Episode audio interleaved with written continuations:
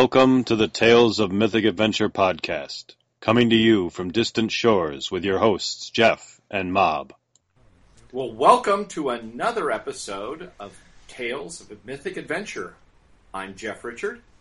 And I'm Michael O'Brien, also known as Mob. Good afternoon, evening, or morning, Jeff. How are you going? Well, I'm ve- I'm very confused on on whether it's morning, afternoon, evening, or night because there seems to be a solar eclipse going on here in Berlin. Ooh. But what do you mean seems to be? Well, I, given that there are temporal anomalies from when this uh, uh, podcast is recorded and when you are actually listening to it, that when you actually are listening to it, there probably isn't a solar eclipse going on in Berlin. Okay. Just, just to warn our, our listeners. Yes, because we are we are technically not going out live. That that is absolutely correct. So, uh, Jeff, you're in Berlin. I'm here in Melbourne, Australia, and our producer Rob is also uh, here in the background as well. How are you going, Not so much in the background already. Hello, guys. How are you? We So are I good. assume that where you guys are in Australia, the mighty wolf spirit is not devouring the sun. Arachna Solara has not spun her web to uh, pin it into place. The doomed conjunction is not occurring. Uh, that might be happening, but it's it's, it's night time, so we can't we can't see. Yes, solar eclipses aren't as much fun at night. no, they aren't. They aren't. Well, it it it was. It's mostly over now. It was nifty, but it was not. Um, the wolf really didn't manage to bite much out of the sun today. Somebody somewhere has obviously uh, com- performed the right sacrifices and uh, stopped anything bad happening. Absolutely, and you know the, the the the fact that nothing bad happened is proof that the Aztecs went just a little too far in their sacrifices. Yeah, they were they were pretty good at just taking things a bit too far, weren't they? Yeah, exactly, exactly. You know, it's human sacrifice on a massive scale is not necessary to end a solar eclipse. They also had that um, that game, didn't they? They played with the um, the rubber ball, where Oh yeah, they had ball courts. The as that, that was everywhere in Mesoamerica. The Mayans, the Aztecs.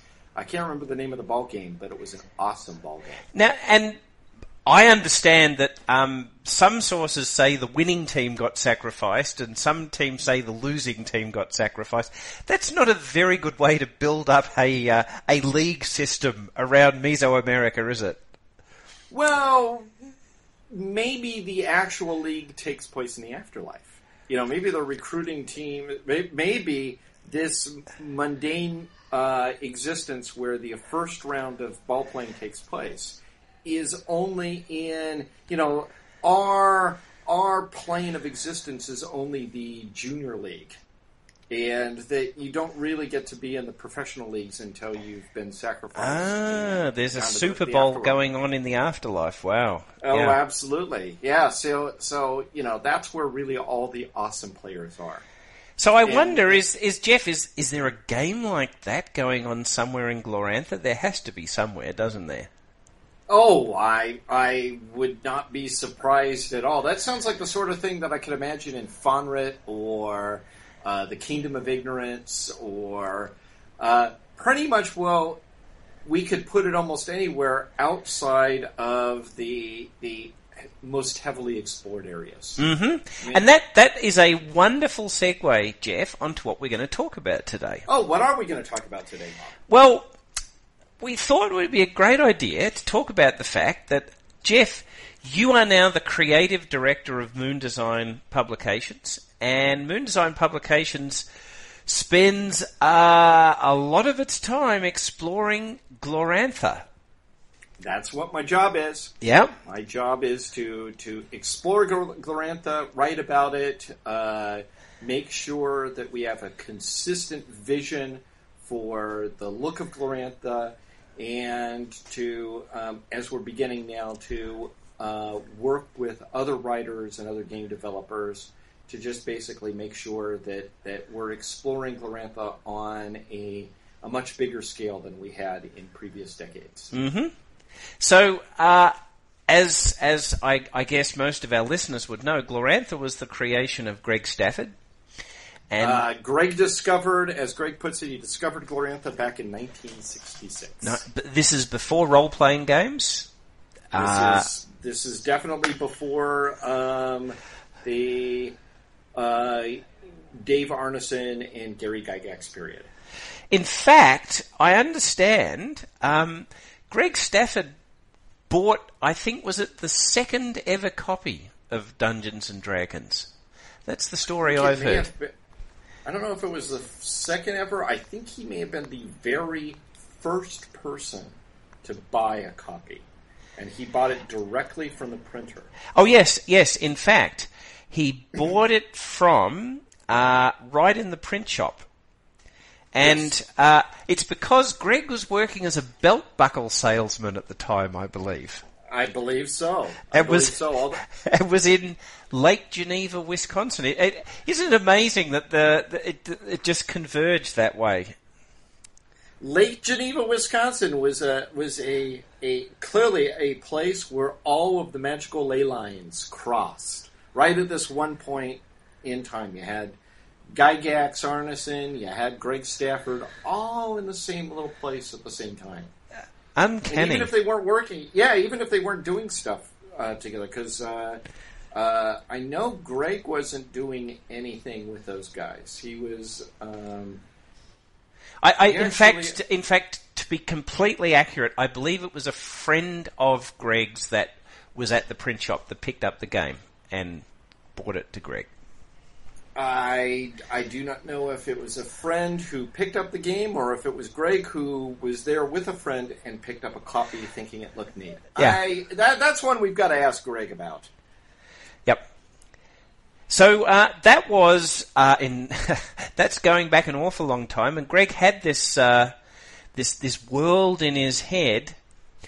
Yeah, and he had been writing stories about it in the late 60s, early 70s. Uh, couldn't get it published by any of the anthologies or magazines that he submitted it to. You know, this is that's back in the days when if you had a cool fantasy short story, you know, you would submit it to um, uh, magazines Mm-hmm. like Playboy because people did actually read Playboy for the articles, uh, as as uh, cliche as that may sound. uh, and and you know that's that was the normal way that you would you would get a fantasy idea out. And Greg couldn't get it published, and then had the idea of creating a board game set in Glorantha. Mm-hmm. And initially, the initial version of the board game was going to be um, set in uh, Seshnella. Ah, because this is where quite a lot of his early fiction was based too, wasn't it? It's in where, it's where all of the uh, yeah the the original places that Greg explored in Glorantha were Seshnella, Ralios, uh, uh, Loskalm, Pamaltela, Teshnos, and Kralorela. and that and the- isn't it fascinating then that in fact then the focus for the Glorantha shifted elsewhere? For Yeah, when he wrote when he wrote his when he did the second version of the board game, because the first version he didn't really enjoy the play the play of. He scrapped the idea of it being in Glorantha and um, set it in this mythical place called Dragon Pass, where there would be um, a moon worshipping uh, empire against uh, a bunch of storm worshipping uh, city states or something like that. And for the basic story, um, of the conflict. He borrowed from Glorantha the character um, R. Argat or Argrat, oh um, who was a figure who fought against.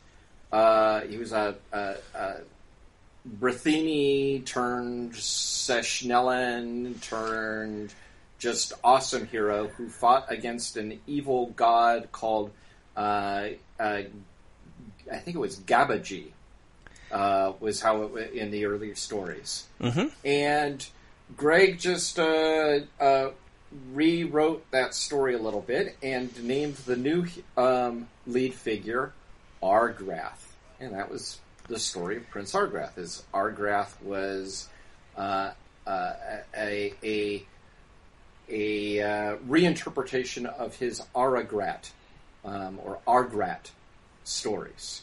And I, I'm glad he did reinterpret because Argrath does sound much cooler, doesn't it?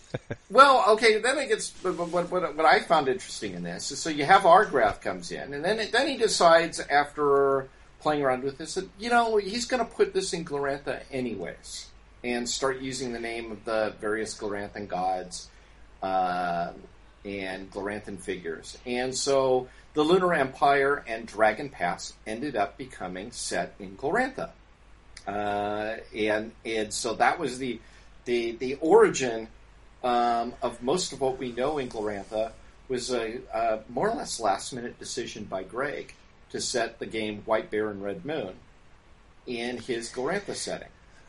And then Wow.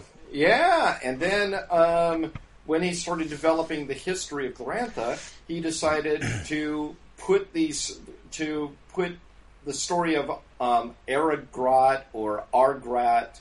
He had a bunch of different spellings for this guy. Greg's spelling is often not terribly consistent, and he became Arkat. Um, Th- neither was Shakespeare's. No. Yes, exactly. So the Arkat character and the Argrath character are the same character. And then Greg realized, oh, you know, there's some really cool mythic resonance by having um, yeah, this hero Arkat in the first age, and then we have this hero Argrath in the third age, and they're really pretty much all the same hero. Uh, well, they're certainly shaken up the world, aren't they?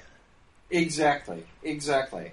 But anyways, that's that. That was um, White Bear Red Moon, and then it was only I think a year or so later that Greg was introduced to Steve Perrin um, with the idea of creating a role playing game set in Glorantha. They had played the Arduin Grimoire before that, and and I think gave up on it under the concluding that it just didn't work very well Mm-hmm.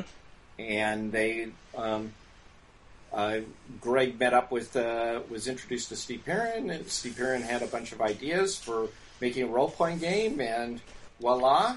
Uh, next thing you know, you have RuneQuest. The, the rest is history. And you And know the what? rest is history. I, I, I now want to because we, we could we could we could keep talking f- through the decades, but I want to move all the way forward now to to the last several years. Sure. So, can you tell us a little bit about the process of uh, Greg passing on the flame? I guess you could say to well, basically you, Jeff. Well, Greg, Greg more or less um, uh, entered into semi-retirement after the publication of Hero Wars, Mm-hmm. and Greg and I had in the late '90s and throughout the 2000s. Greg and I were still working on stories together, but Greg wasn't doing a whole, uh, doing a lot of writing for any of the Issaries material. That was mainly um, freelancers and volunteers. And in 2007, I moved to Berlin, and 2000, Rick, 2007. yeah, Wow. Uh, You know, I keep thinking in my mind it was only a few years ago you went to, to Berlin. Wow. That's, Yeah, it was 2007. It was quite a long time ago.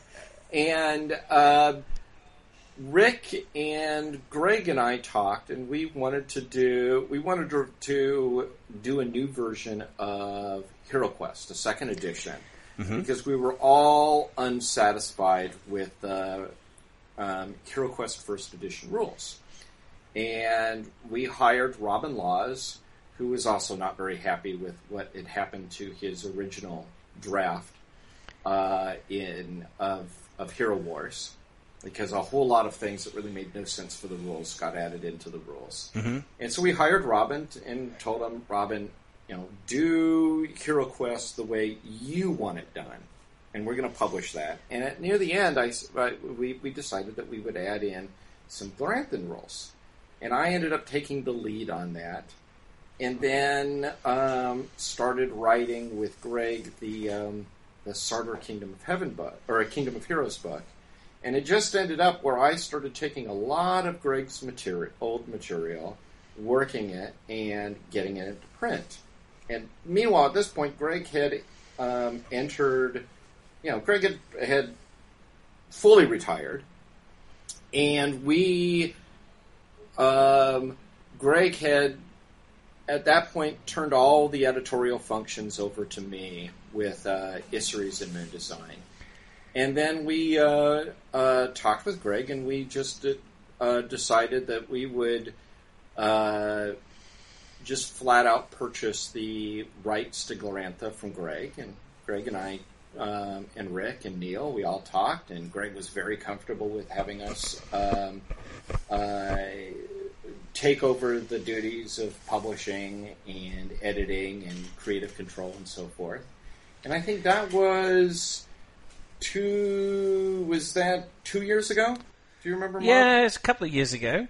So I mean, this this must have been a, a really really big step on Greg's part because Oh, I, this is something that he has had uh, more or less ultimate creative control over since 1966, and he's he's handed it over to you. Yeah, yeah. Well, which was a great honor, and it was very, very flattering. And uh, the first thing that we came out with, under you know, um, after the transfer, had been was the Guide to Glorantha, and uh, okay, wait, which- so you, set the bar pretty high. I'm going to have to say. Well, yeah, the product. guide, the, the, the Guide to Glorantha is the sort of book that Greg had been wanting to publish since he came up with the idea of the setting back in the Well, I mean, uh, that, that book 60s. that book is effectively only took- inside his head, wasn't it?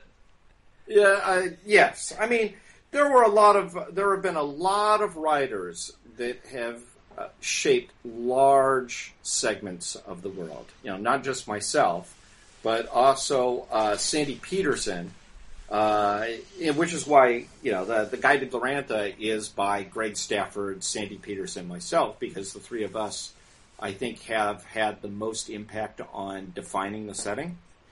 But there's been a lot of other writers that have uh, been very heavily involved in defining um, uh, one, two, or more sections and areas, including yourself. Uh, Sun County, there are certainly references to to your material in the uh, Wasteland section. Mhm. Uh, and Ken Rolston uh, did a huge amount of work with Sandy Petersen in developing uh, Dorastor. And Nick Brooke with uh, Carmania and um, a lot of the, the aspects of the lunar uh, the lunar empire and so forth and so on. I mean, a lot of people have put their their oars. Colin Driver with the amazing uh, map with work. the map with the ma- and the the really remarkable thing about those maps, just as a detour, is uh, in Genertela, with the exception of Teshnos, Kralorela, and the Kingdom of Ignorance, all of that was just taken directly off hand drawn maps that Greg had made that had never seen uh, the light of publication except bits and pieces. So if you bought Troll Pack way back in the, da- the day, the map of Dagori Inkarth is a snippet of Greg's hand drawn maps. Mhm. So that that that the north the western two thirds of the northern continent all came from Greg's hand drawn maps. After that, uh, our it, it became the Jeff and Colin show because there just was not a tremendous amount of material that had been done outside of that. And uh, in some ways, it made it easier to, to make the maps because we didn't have to go through uh, page after page of hand drawn map and reconcile them. But on the other hand, it meant there was an immense amount of work in just figuring out anything beyond the most vague details. And Ye- this this guide to Glorantha as the as the first ever product is is is huge. I mean, we've already talked about how it's. Uh, I think it was the heaviest role playing supplement to have come out that year. Um, possibly challenged by God's War came out the year after, didn't it? So Yes, but this is just one. I mean, the thing, the, the guide is an immense book. It's an encyclopedia for the setting, and what it it what from a writer's point of view and a creative director's point of view is so important about it is it lets us get rid of the problem of quote unquote gregging. You know, mm-hmm. everything that's it creates an encyclopedia that um, if I want to know what is in a particular place, I can turn to that and say, okay, this is canon. We don't change anything that's in here unless we have an awfully good reason. Mm-hmm. And, and we have to be very explicit about, you know, we have an awfully good reason, and that awfully good reason is, oops, I said so and so is from village A, but really he's from village B. Oops, that's my mistake.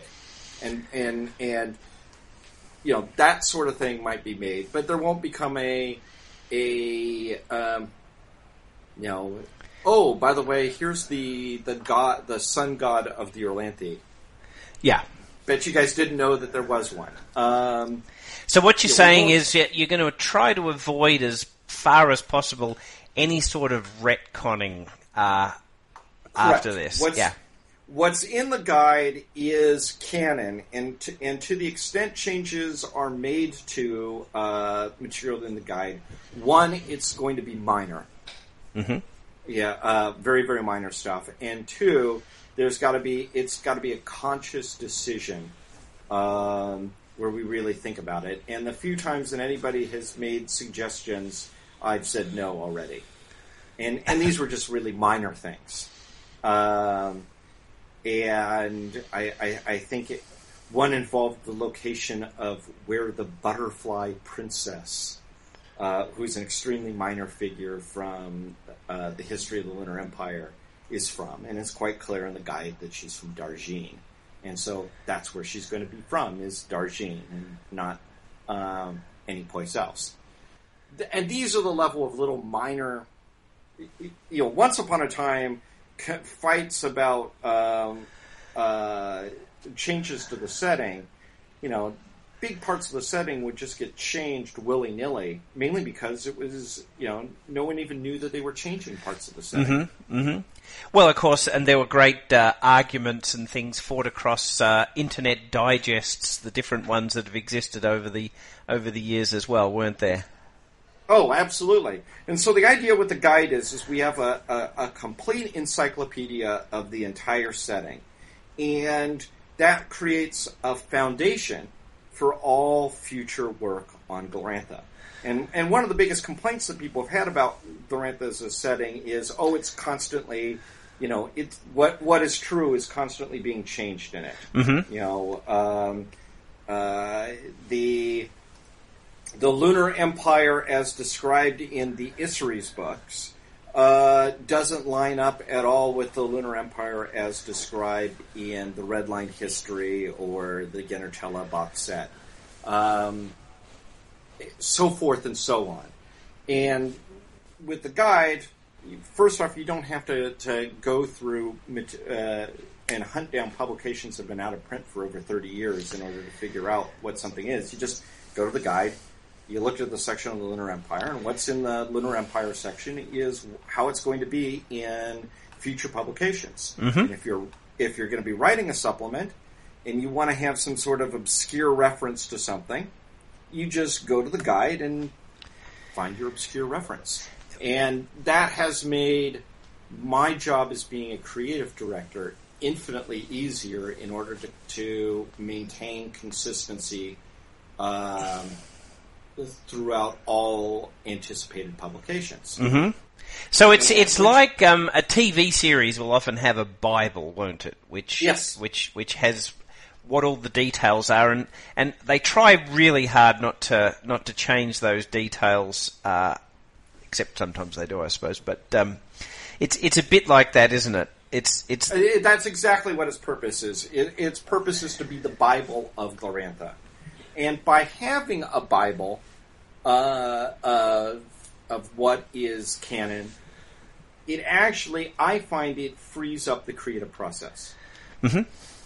It's a lot easier for you if if you know this is what you have to work with. then it's a lot easier that you can create stuff and you can create new things that as long as it doesn't contradict what's in there, you have a lot of free reign. So let me let me let me pose a devil's advocate type question, Jeff. Sure. How how do you then stop the material becoming ossified? Well, uh, a, a, a lot of ways. Um, one of the, you know, one way is, of course, to to uh, go and and move where the focus is to new locations. Now, granted, for the last uh, 15 years or so, we've had a very strongly Dragon Pass um, uh, focus. Well, uh, well, I think I think you could kind of argue that uh, Dragon Pass and Prax have really been the key focus of of, uh, of Glorantha since 1978. Really, Yes. And so one way to keep things from being ossified, of course, is to, to move that spotlight around, which we will be doing.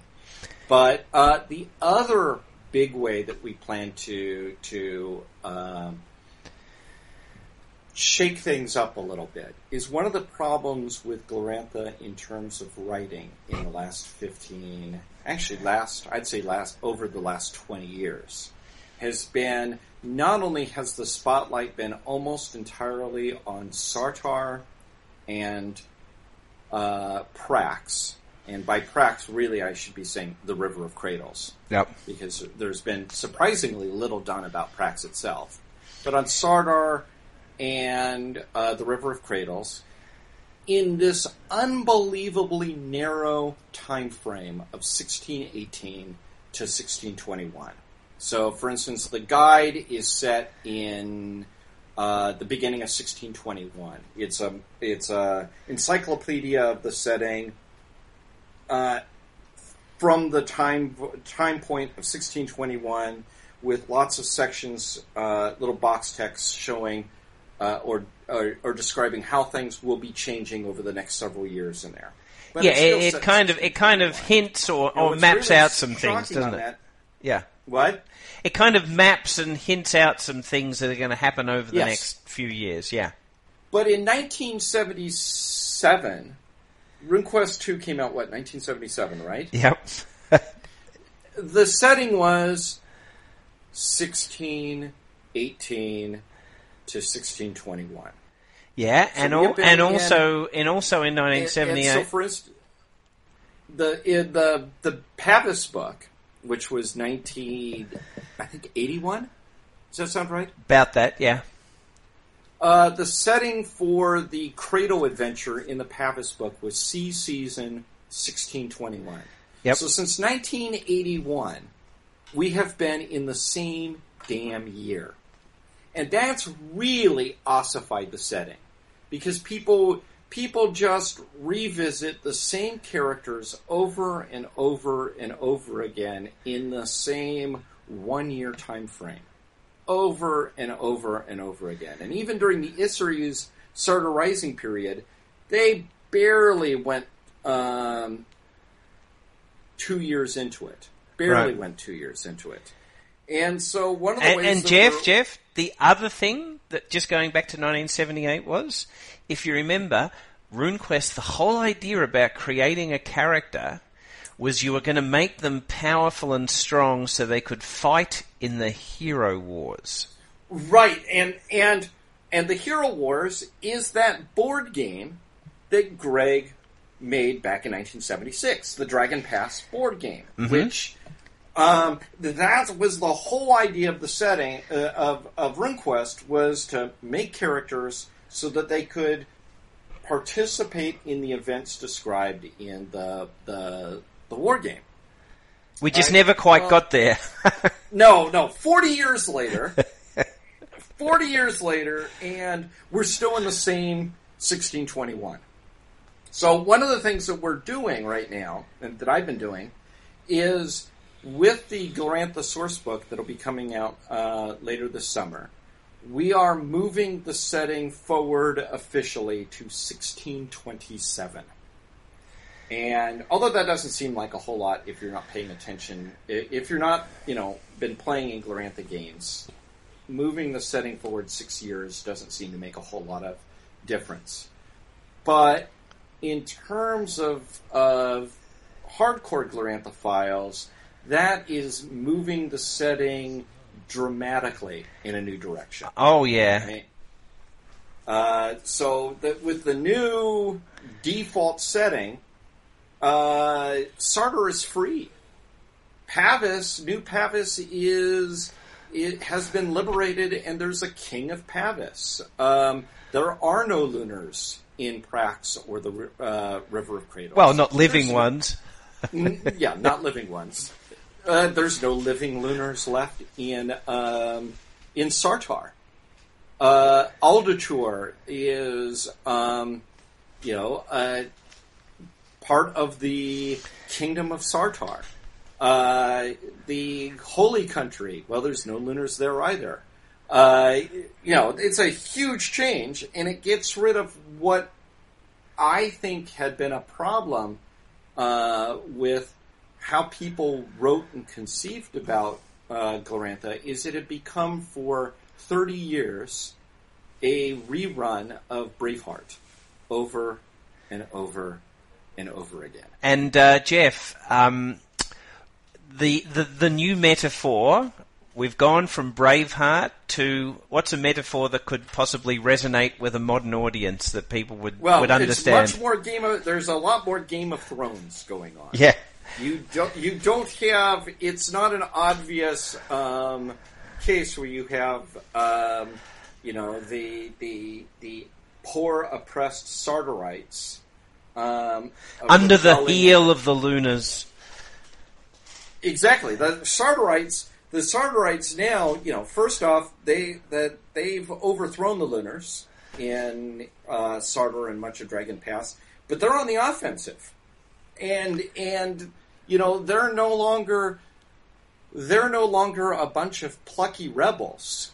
Um, they've just um, you know they they put their plucky rebel leader as as Princess Sartar, Kallyr Starbrow, and she lasted a year. Mm-hmm. She was a fiasco, uh, and got killed in battle. And Sartar almost fell apart into to being nothing but a a disorganized bunch of bickering tribes, which would have meant that they would have um, quickly been reconquered by the Lunar Empire. Uh, and so instead, they they've gambled uh, they've gambled high. They've they've they've uh, uh, bet the bank on uh, Argrath as their new prince, and Argrath is not a plucky rebel. Argrath is a, a very different sort of figure. He's not been in Sartar for uh, a decade and a half, not since he was a, a you know little more than a boy, and he views the world differently. He does all sorts of things that an Orlanthi is not supposed to do. His uh, ally is uh, Harrek the Berserk, who's not exactly a nice guy. He's got lunars in um, in his ring. Uh, after after having every lunar in New Pavis murdered, he then brought lunars into his governing ring. So it's not that he's trying to make an accommodation; he's just doing things in a very strange. uh, Well, way well, Jeff, he's a he's a world-changing figure, just like someone similarly named back in the first age. Exactly. He's he's an Arkat figure. He is um, he's a very dangerous person whose grand goals are largely unknown, and he's the he- he's the unquestioned Prince of Sartar. So Uh, I think the other the other really interesting thing about moving this time frame forward, Jeff, is one old characters, characters whose names have come up time and again in that 30 years, new things happen to them, some good, in many cases bad. Oh yeah, we we've killed off a lot Yeah. of the the uh, like like George uh, George Martin, we've killed off an awful lot of fan favorites. And there are new characters that are introduced as well. Yeah, well, there are a lot of new characters. Um, you know, besides, and and there are some old characters that you that everybody knew about from the board game, but no one had ever seen them in the setting. Um, Uh, yeah, and, I, and, Art- and you've had you've had some fun trying to interpret what um, a weird squiggle on a little cardboard counter actually is. Yes, we have. We have. but yeah, the list, it's been, I mean, this is one of the things that is fun in, um, uh, when you're writing. At times it's fun killing off characters. You know, I, and, and there's a lot of things, you get a lot of change to the storylines when what had seemed to be one of the principal pro- protagonists is is gone and dead, and that's happened um, now in the setting. You know, throughout the Lunar Empire, throughout Dragon Pass, throughout the Holy Country, it's it's even made its way down to Sun County, where uh, I, I'm afraid Count Solanthos is no more, and he's not the only one of the four um, major figures from the Sun County book that is no more. well, Jeff, um, as as you know, I've I've uh, I have very much enjoyed the creative process working uh, working with you to just work out what happens between uh, 1621 and 1627 and there's there's just so much to throw in there. And yes everything gets mixed up. The other really fun part of that was and this is something that um, a book like the Guide to Glorantha enables you to do is rather than writing about stuff that happens in isolation, there are world spanning events going on of uh, you know cataclysms and, and whatever. One f- such example is the Dragon Rise, where it's 1625, isn't it? A Yes. how how big is that that dragon? It's it's pretty huge. It's like ten Several miles long or something. Whatever. No, it's it's several miles long at the least. I don't know. I don't know how we would measure it from from tip to snout, but uh, if I recall, uh, when it rose, it created a canyon um, either ten or twenty miles long. Yeah, and it also like uh, ate um, most of the uh, important figures in the lunar uh, provincial army and uh, administration, devoured the temple of the reaching moon, destroyed the city, and then and then took off. Now and the then took off, and, and this is a thing as big.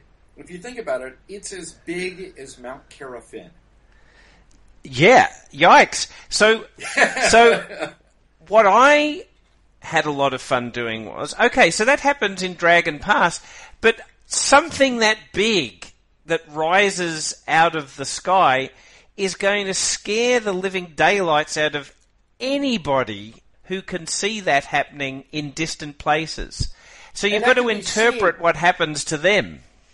Yeah, and that uh, again, it's a ten. Let's just let's just say it's eight miles long Okay. for for uh, uh, sake of discussion. So you have this eight mile long thing in the sky.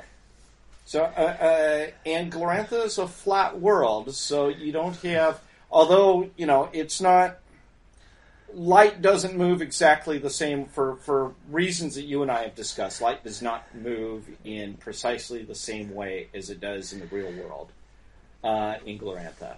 So, um, nonetheless, from Glamour, you could see this. Yeah. You see this You- dragony shape rising up, and depending on where you are, for, for example, in Sun County, and they've got long, deep, and abiding um, uh, connections to, to dragons. And this figure rises up. So I, I, I had a lot of fun working with you, Jeff, on, on how they interpret what happens there. Oh yeah, I mean from Sun County, this thing would be very visible.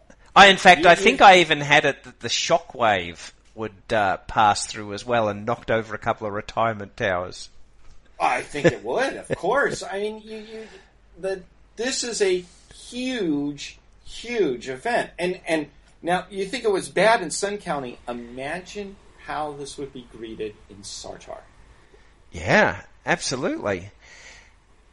So You know, what what I like about the fact that the guide and all this mapped out is you can now you can now talk about what happens anywhere where this would have been yeah, every everybody that witnessed this is going to have their own story and their own reaction to it and what they did to to cope or to to hide or to, to fight it or whatever. And I think that's that's a really exciting thing. A similar thing, Jeff, was uh, the Windstop. Yes, and this was one of the most controversial things that Greg had thrown in, is that when Whitewall fell at the end of 1621, uh, part of the what the Lunars were trying to do was to chain the god Orlanth India in in the underworld to put him back in his prison, Mm-hmm. and um, what that had a practical effect of is ki- is effectively killing the god Orlanth in the middle world within um, 200, and, Fif- 200 mile 200, 250 mile radius, I think it was, yeah.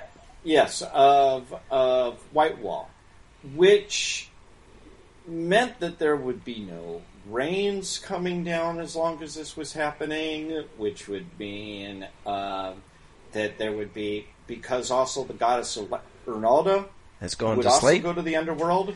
It means that you're you're going to have complete crop failures within this entire 250 mile radius. Nothing gets Every- born. Nothing gets born. Uh, it is horrible. It is a a a you know a year long famine, drought, uh, Winter. disaster. Yeah, year uh, a year long winter, year long drought, and a year long famine, and it would reach all the way out to the River of Cradles, And- which and- is completely Yeah, go on. right? Which Go is on. completely dependent upon Orlanth's rain for um, water to come down that river. So that's another really great example of uh, bringing a event that's happened elsewhere into this whole world type uh, type paradigm. So I, I Oh, had yeah, I had immense fun uh, writing up all the horrible things that happen in the River Cradles when the wind stop happens. An event that they know nothing about. It's just something that happens to them, and they have to come up with their own ways of uh, of reacting to that too. And the the guide, this has got stuff that can happen all over the world in this way. Oh, absolutely, absolutely, and you know the the the all over the world there are the ripples um, of the Windstop and the Dragon Rise. And that's part of the reason that Dragon Pass gets to be uh, what was its uh, the subtitle of the old Genertela book, Dragon Pass: The Crucible. Of the Hero Crucible Wars. of the Hero Wars. Yes. and and that's very much uh, what with the new material we really get to emphasize, and that I think is going to go a long way towards um, freeing up the setting because we've got this tremendous amount of, of information now. You have an encyclopedia of where everything is, uh, who's where, you know, what is that for the year 1621.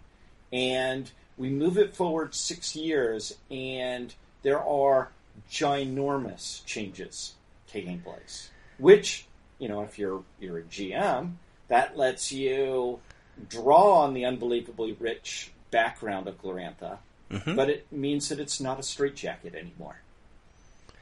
Yeah. So, Jeff, Glorantha, uh, even going back 30, 40 years, has always been a, uh, a collaborative process. Greg has worked with uh, people that have wanted to share and engage the, in the world with him. Now, you've got Greg uh, at one remove because he's retired. Do you? Is he still involved in the process in, in any way? Yeah, well, I, I, I talk regularly to Greg, and I bounce. Um, you know, I'll when I have um, uh, a question about what I'm writing, and I want to bounce around some ideas and try to figure out which has the most um, resonance with with Greg's original Glorantha. I'll talk to Greg about it.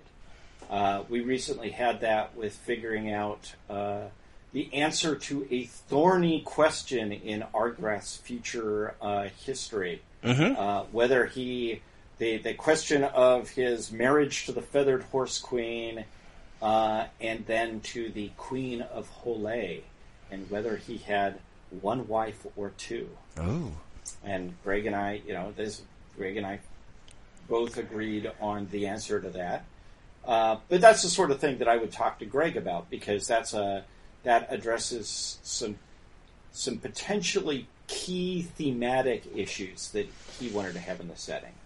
Uh, but more regularly, I think my the biggest collaborators I work with right now are you, um, uh, Harald Smith, Ian Cooper, uh, Dan McCluskey, Rob um, Rob Heinsoo, and Jonathan Tweet, uh, who are doing the 13th Age and Glorantha material. David Dunham for his new computer game. A, a lot of people that have been on the show. Fancy that. yeah, Sandy Petersen, uh, even Ken Rolston. You know, all of these are the, these are people that um, uh, I take. I get a lot of, of input from. Uh, Nick Brooke, um, a, you know, a lot of names that that uh, if you're an old Gloranthophile, you'll recognize a lot of these names. mm-hmm. and and it's been as fertile a period on the the writing and uh, bubbling forth of new ideas. I, it's been the most fertile period I think since the early '90s. Oh, I totally agree, and and I think, as you say, it's the the liberation that comes with having this comprehensive Bible just sort of mapping out where things fit in, and having the freedom of this new timeline to take events forward. I think makes it Yeah. a very powerful combination. Yeah, I, it's one of the things that we've been working on um, uh, recently beyond uh, Sun County and New Pavis, which uh, I'm going to wait for. I, I'd like to wait for a later d- day before we go into what you've been working on in this in any great detail. But we've also been working uh, on uh, the lunar provinces a tremendous amount. And really thinking through how does the lunar empire work not just when it's at the top of its game and it's conquered the world but how does it function now that um, Or, or it doesn't function. yeah. Yeah i mean the, this is this is a thing.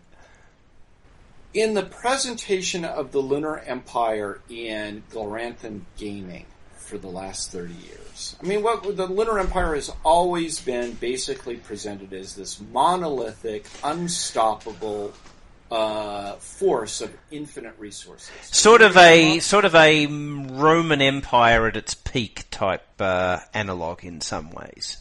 right but by 1627 that's definitely not the case No, it's it's more a Byzantium in the seventh century type analog. Yeah, oh, yeah, definitely. It's lost um, overnight. It lost the entire provincial army, the Lunar College of Magic, um, uh, its entire governmental, uh, provincial governmental apparatus. I think, uh, and I think Jeff, the um, the 1628 edition of Who's Who is a lot shorter. Oh yeah, but you think about how many thousands of um, of the lunar elite, and especially the provincial elite, that just disappeared overnight with the dragon rise. And and here's the depressing thing: that was only one of three crises that the empire was dealing with at the same time. and that one was not considered the existential crisis. Oh dear. yes. and and that's also been a really fun thing to to play around with because now, you know, when when you and I are thinking about the Lunar Empire, it's not all powerful. It's a surprisingly fragile thing that that needs heroes um, of its own to be able to to basically survive. And I, I find that much more interesting than the Lunars being a you know a gaggle of corrupt oppressors. You know, of course there are corrupt oppressors within the Lunar Empire, but you know the story. There's only you know maybe it's because I'm not British, but um, You, you don't like corrupt empires. well the the whole idea of of um, uh, gaming as a functionary of a corrupt empire has a limited interest. But that's the entire history. That's the entire history of Australia. That's cruel but fair, Rob. I find it much more interesting to have, you know, on the lunar side, you have real heroes. They're not ba- they're not just bad guys. Uh, There's bad guys and good guys within the lunar empire, um, and the same thing is very true now with the um, with Sartar. You yes, know, because um, uh, you you can't actually say that Argrath is just this shining golden hero that can only do good.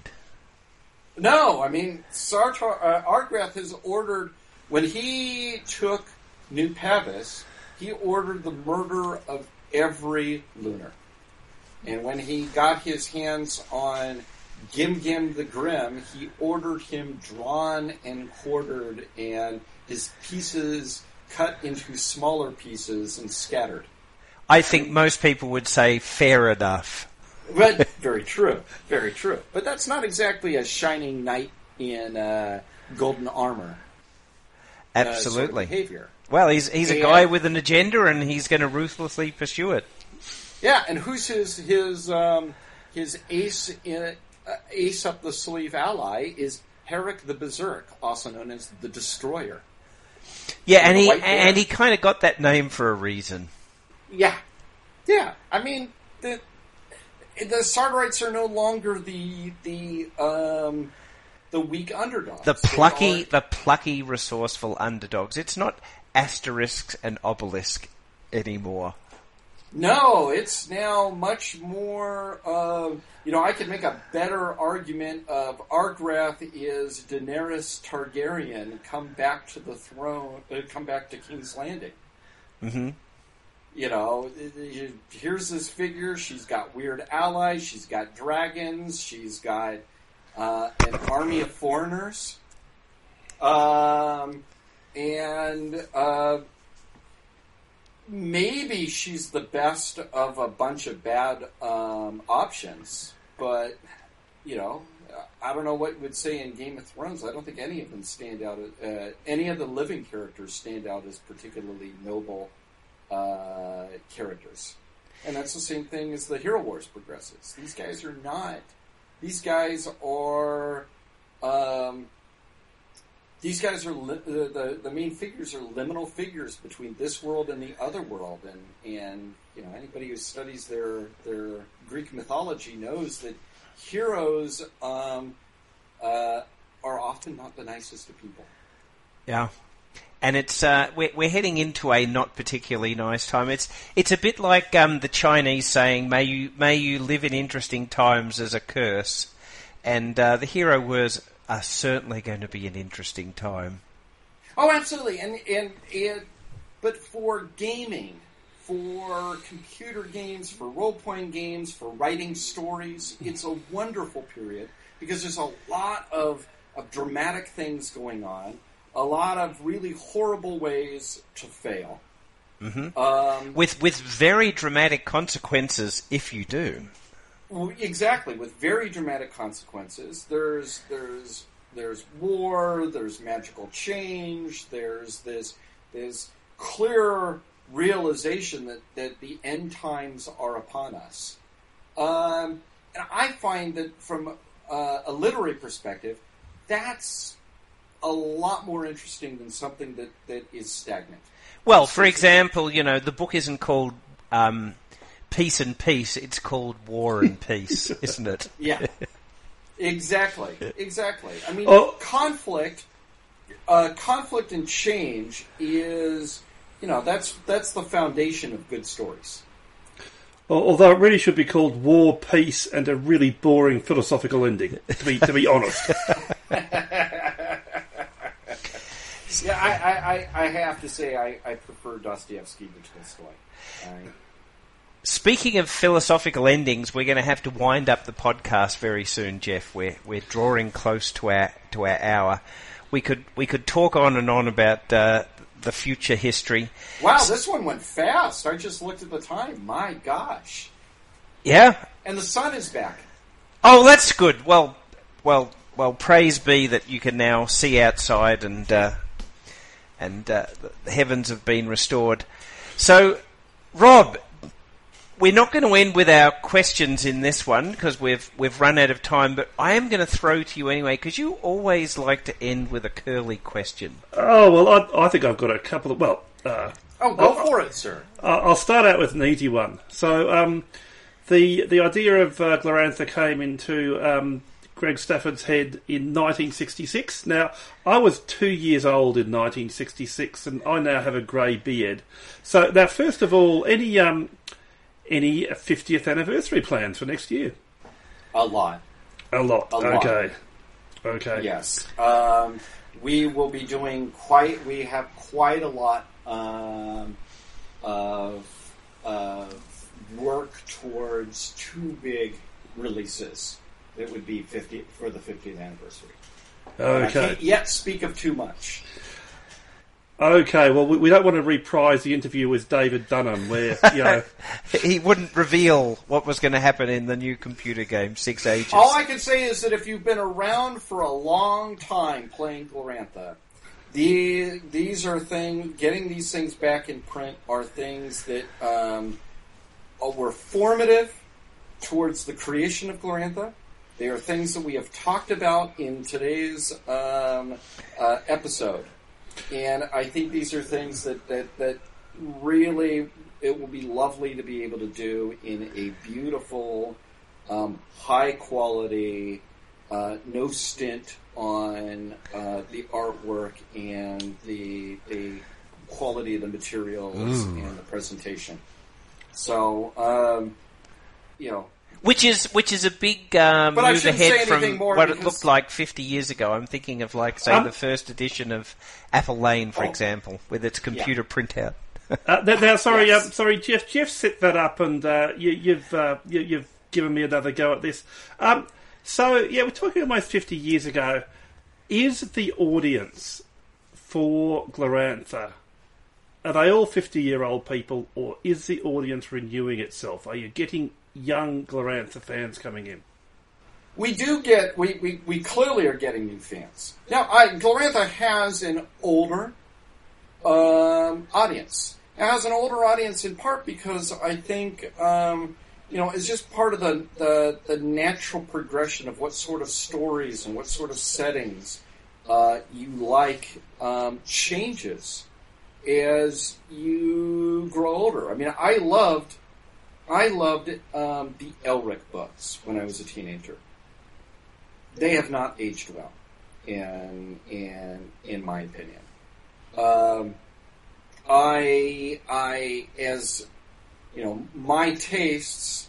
I, I wouldn't say that so much they've matured, but things that were that, that were theme that were great, awesome themes for me when I was a teenager in my early twenties are very different than in my thirties, forties, and I, I'm not quite yet there. But um, when I'm in my fifties, I'm sure they'll change more as well. And Glorantha appeals, I think, more um, lopsidedly to people who've had a lot of experiences in their life. But we we're definitely getting new people in because there's a lot of younger people that like those themes as well. And and I can throw in there, uh, Jeff, for example, uh, EternalCon, a convention that happens in Germany every year. Um, I am uh, very pleasantly surprised at uh, the youth of the people that are going to that con, and uh, also the gender balance. It's it's just about 50-50, isn't it? Yes. Yes. Um, like it, it, is a great example. E- EternalCon had been um, when as uh, uh, Tentacles, and then the first couple of years as Eternal EternalCon under a different management group, um, had been getting to be an older audience. And in the last several years, the Glorantha group has become a lot more 20 somethings than uh, 30 and 40 somethings. And the gender balance has gone from the normal gaming uh, 90% male, 10% female to close to 50 50. And also, Jeff, the con T-shirts no longer just have to be sold in standard gamer XXXL. Medium! medium! Not even large. Medium. Well, thank you guys. And I think that wraps it up for another episode of Tales of Mythic Adventure. Tune in next week. Thank you very much, and good night. Good night. Good night.